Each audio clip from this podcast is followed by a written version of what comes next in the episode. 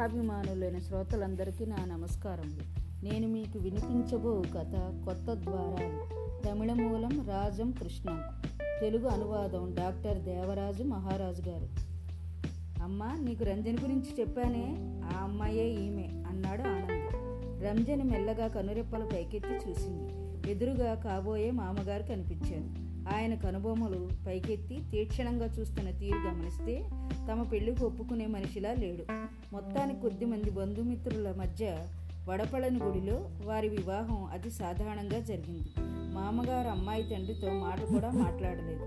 వారం తర్వాత పెట్టిన సెలవు పూర్తి కావడంతో రంజన్ ఉద్యోగం చేసే చోటుకి వెళ్ళిపోవడానికి సిద్ధమైంది. ఏరా అబ్బాయి అమ్మాయి వెళ్ళిపోతుందా? అడిగింది తల్లి కొడుకును. అవునమ్మా కాలేజీకి వెళ్ళాలి కదా మరి అన్నాడు ఆనంద్. తల్లికి ఎందుకు ఆ మాట రుచించలేదు. భర్త కోసం కొడుకు కోసం ఎదురు చూడడంతో జీవితం అంతా గడిచిపోయింది. ఇక ఇప్పుడు కోడల కోసం కూడా ఎదురు చూస్తూ ఉండాలా అనుకుంది. ఓసారి సెలవుల్లో ఇంటికొచ్చిన కోడలతో రుక్మిణి మెల్లగా విషయం కదిలించింది. ఏమ్మా రంజని ఎందుకొచ్చిన ఉద్యోగాలమ్మా ఇవి? మరో నాలుగైదు నెలల్లో బాబును కనబోతున్నావు. అప్పుడు నీకు ఇక తీరికే ఉండదు. నాకు ఇక విశ్రాంతి అక్కర్లేదా తల్లి? ఉన్న ముగ్గురికి మూడు రకాల వంటలు చేయాలి నేను. ఇక మీ మామగారు సర్వీసులో ఉన్నప్పుడైతే నన్ను తయ్య తయ్యమని ఆడించేవారు. ఐదుగురు చిన్నపిల్లల్ని పోషిస్తూ ఈ ఇంటిని ఇందాక ఈడ్చుకొచ్చానమ్మా. ఒక్కోసారి ఆయన రాత్రి తొమ్మిది గంటలకు కూడా ఏదో చేయమని పురమాయిస్తూ ఉండేవారు. అది చేసేదాకా రాత్రి భోజనానికి లేచేవారు కాదు. విశ్రాంతిగా వాకిట్లో కూర్చుని ఇరుగు పొరుగు వారితో మనసారా మాట్లాడుకోవడానికి కూడా వీలయ్యేది కాదు. ఇంటి చాకరంతా చేసి తినడానికి కూర్చుంటే తినాలనిపించేది కాదు. ఆకలి చచ్చిపోయేది. అట్లా గడిచిందమ్మా. నా బతుకు కోడలు వస్తే నాకు ఇంత విశ్రాంతి దొరుకుతుందని అని ఎంతో ఆశపడ్డాను. నువ్వు ఇంట్లో ఉండి సమయానికి నాకు ఎంత వండి పెడితే ఈ చివరి దశలో హాయిగా ఊపిరి పీల్చుకుందామని ఉందమ్మా అని దీనంగా అడిగింది. రంజని అత్తగారి మనసును పూర్తిగా అర్థం చేసుకుంది. ఆమె పాతకాలం మనిషి. ఆ ఆచారాల నుండి ఆ ఆలోచన నుండి బయటకు లాగడం వెంటనే జరిగే పని కాదు. స్త్రీల ఆర్థిక స్వాతంత్రాన్ని స్వేచ్ఛను స్త్రీలే అర్థం చేసుకునే దశలో లేరు. ఇక పురుషులేం అర్థం చేసుకుంటారు? అయినా తనని అర్థం చేసుకునే భర్త దొరకడం అదృష్టమేననుకుంది రంజని. రంజని మనసులో అత్తగారి మీద జారి పేరుకుపోయింది. ఆమెను ఎలాగైనా ఈ చట్రంలోంచి బయటికి లాగాలని నిశ్చయించుకుంది. వద్దంటున్న వంటింట్లో పనులన్నీ చేస్తుంది. తెలియనివి అడిగి తెలుసుకుంటుంది. మీరెళ్ళి బాబును ఆడించండి. మిగతా పనులు నేను చేస్తానని వంటగదిలోంచి బయటికి పంపుతోంది.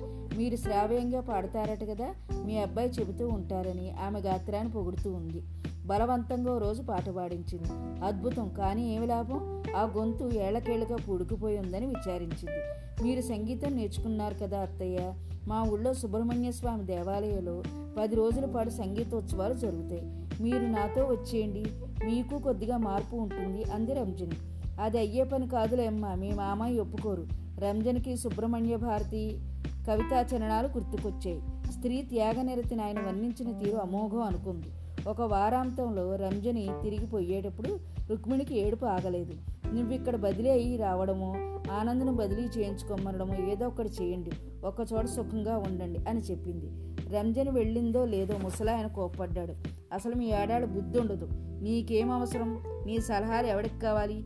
పోనీ వాణ్ణే కోడల దగ్గరికి పోనీ. నాకెవ్వరు అక్కర్లేదు నాకెవరి డబ్బు అక్కర్లేదు. సంప్రదాయాన్ని పాటించకపోయిన తర్వాత ఎవరు ఎక్కడ ఉంటే ఏమిటి? కోడల మీద తెగ ప్రేమ ఒలకబోస్తున్నావు? అని పెద్దగా అరిచాడు. రుక్మిణి భర్త వైపు మొదటిసారి కోపంగా చూసింది. ఇన్నేళ్ళ జీవితంలో ఆమె ఎప్పుడూ భర్త వైపు కోపంగా చూడలేదు. ఏమైంది? ఇప్పుడు ఎవరి కిరీటాలు రాలిపోయాయి? అమ్మాయి చదువుకుంది సలక్షణంగా ఉద్యోగం చేసుకుంటుంది. భార్యాభర్తలు అన్యోన్యంగా ఉన్నారు. చాలదు? అని ఎదిరించింది. రుక్మిణికి భర్త ప్రవర్తన నచ్చదు కానీ మాట మాట అనుకోవడం అలవాటు లేదు కనుక ఎదురు మాట్లాడదు. తన కూతుళ్ళు మాత్రం తనకేం చేస్తున్నారు? పండగలకు వచ్చిన పనిలో సాయపడరు. చీరలు మార్చడం మొగుళ్ళతో సినిమాలకు పోవడం అంతే కదా?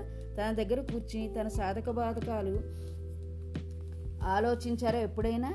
రంజనికి వారికి పోలికేమిటి? ఎందులో సరితూ తూగుతారు అనుకుంది రుక్మిణమ్మ.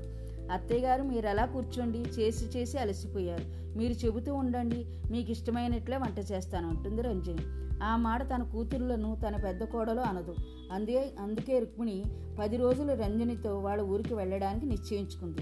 ఆనంద్ ఇక్కడ బస్సు ఎక్కించాడు అక్కడ పాండిచ్చేరిలో కోడలు అత్తగారికి ఆహ్వానం పలికింది. ఈ కొత్త స్వేచ్ఛ ఎంతో హాయిగా ఉంది. కొత్త ద్వారాలు తెరుచుకున్నట్టుగా ఉంది.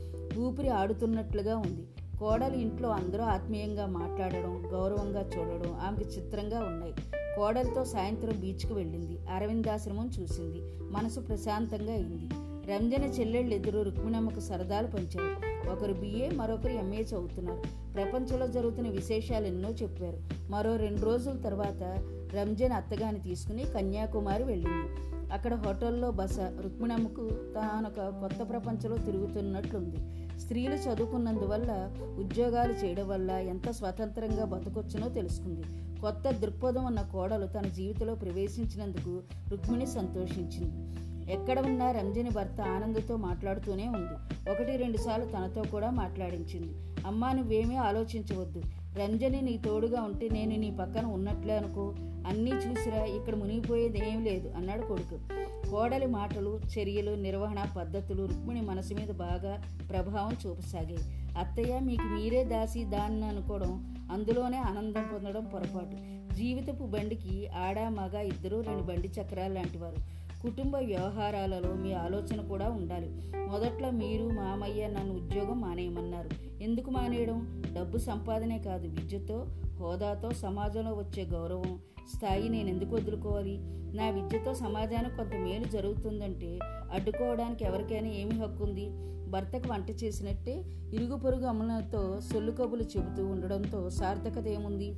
భర్తతో సమంగా బాధ్యతలు చేపట్టి కుటుంబాన్ని పరిరక్షించుకోవడానికి భార్య కూడా కృషి చేయాలి. రోజులు మారాయి దృక్పథాలు మారాయి.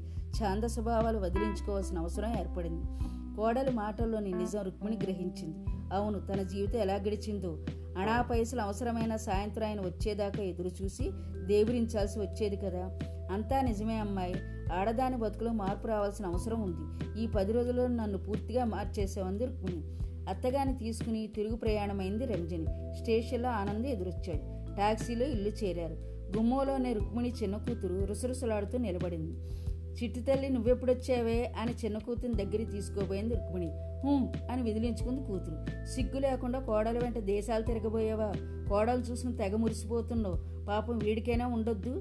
పెళ్ళాన్ని ఒళ్ళ మీదకి పంపి ఆడక్కలాకి ఈడింట్లో కూర్చుంటాడు. ఏంటి మీరు చేసిన పని?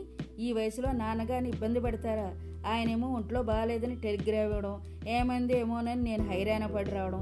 రుక్మిణమ్మ అవాక్ అయిపోయింది ఇప్పుడేం కొంపలు మునిగాయని? అంత అంత కోపం తెచ్చుకున్నావు. ఎంతైనా అత్తయ్య కూడా మనిషే కదా. ఏదో మార్పు కోసం మా ఊరికి తీసుకెళ్ళాను. మామయ్య గారు రానని మొండిపట్టు పెట్టారు. అసలైతే ఇద్దరిని తీసుకుపోవాలనుకున్నాను. రంజన్ మరదలకి సర్ది చెబుదామని ప్రయత్నించింది. కానీ ఆమె మరింత ఉక్రోషాన్ని వెళ్ళగక్కింది చాలేవమ్మా చెప్పొచ్చో? మేము చదువుకున్నాం కానీ ఆడవాళ్ళు ఉద్యోగాలు చేయడం మా వంశంలో లేదు. మెల్లగా అత్తగారిని బుట్టలో వేసుకుందామని మంచి పథకమే వేసావు నీ పిల్లల్ని చూసుకోవడానికి మచ్చి చేసుకుంటున్నావా? అది కాక మా అమ్మ దగ్గర బోరుడు బంగారం ఉంది. దాని మీద ఏమైనా కన్నేసావా? మగవాళ్ళు ఎవరో తోడు లేకుండా ఈ దేశాలు తిరగడం ఏమిటి? కూతురి మాటలు ఎంత అర్ధరహితమైన ఓర్పుని గ్రహించింది. రంజన్కి నోరు పెగల్లేదు. చదువుకోలేకపోయినా అత్తగారు తన ఆలోచనలు పంచుకోగలిగారు. ఈ చదువుకున్న మరదలి మూర్ఖత్వాన్ని ఎలా వదిలించగలదు? ఆలోచనలో పడింది. ఈ జడత్వాన్ని ఎలా వదులుకుంటావు అన్నట్టు ఆనంద్ భార్య వైపు ప్రశ్నార్థకంగా చూశాడు. ఒకటి రెండు నిమిషాలు ఎవరూ ఏమీ మాట్లాడలేదు. తాను మాట్లాడాల్సిన అవసరం వచ్చిందని అనుకున్నాడేమో. ఆనంద్ చెల్లెలకు హెచ్చరిక వేశాడు. ఇదిగో చెల్లై అనవసరంగా నోరు పారేసుకోవద్దు. నీకు టెలిగ్రామ్ ఇచ్చిన విషయం నాకు తెలియదు. ఆ విషయం నాన్నతో మాట్లాడి తేల్చుకో. ఇకపోతే నా గురించి నా భార్య గురించి నీ ఇష్టం వచ్చినట్టు మాట్లాడితే నేను ఊరుకోను. ఇందులో నీ ప్రేమేమీ అక్కరలేదు. మా కుటుంబం మా ఇష్టం. ఇందులో నీ ప్రమేయం అక్కర్లేదు. అయినా కాలానుగుణంగా మారలేని నీలాంటి వారు చదువుకున్న ప్రయోజనం శూన్యం అంటూ కాస్త తీవ్ర స్వరంతోనే మందలించాడు.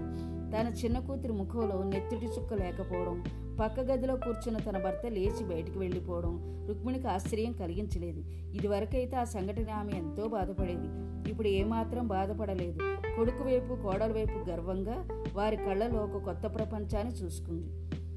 అంటే మారుతున్న కాలంతో మనము మారాలి. ఛాంద స్వభావాలు అది కొత్త కొత్త పదవిలో వెళ్ళాలి అని చెప్పడం ఈ కథ యొక్క ఉద్దేశం. నా కథ శాంతం విన్నందుకు మీకు నా ధన్యవాదాలు.